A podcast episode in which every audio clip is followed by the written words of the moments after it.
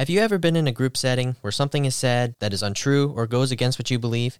Did you feel motivated to speak up and voice your opinion, but held back fearing that your opinion is not the popular one?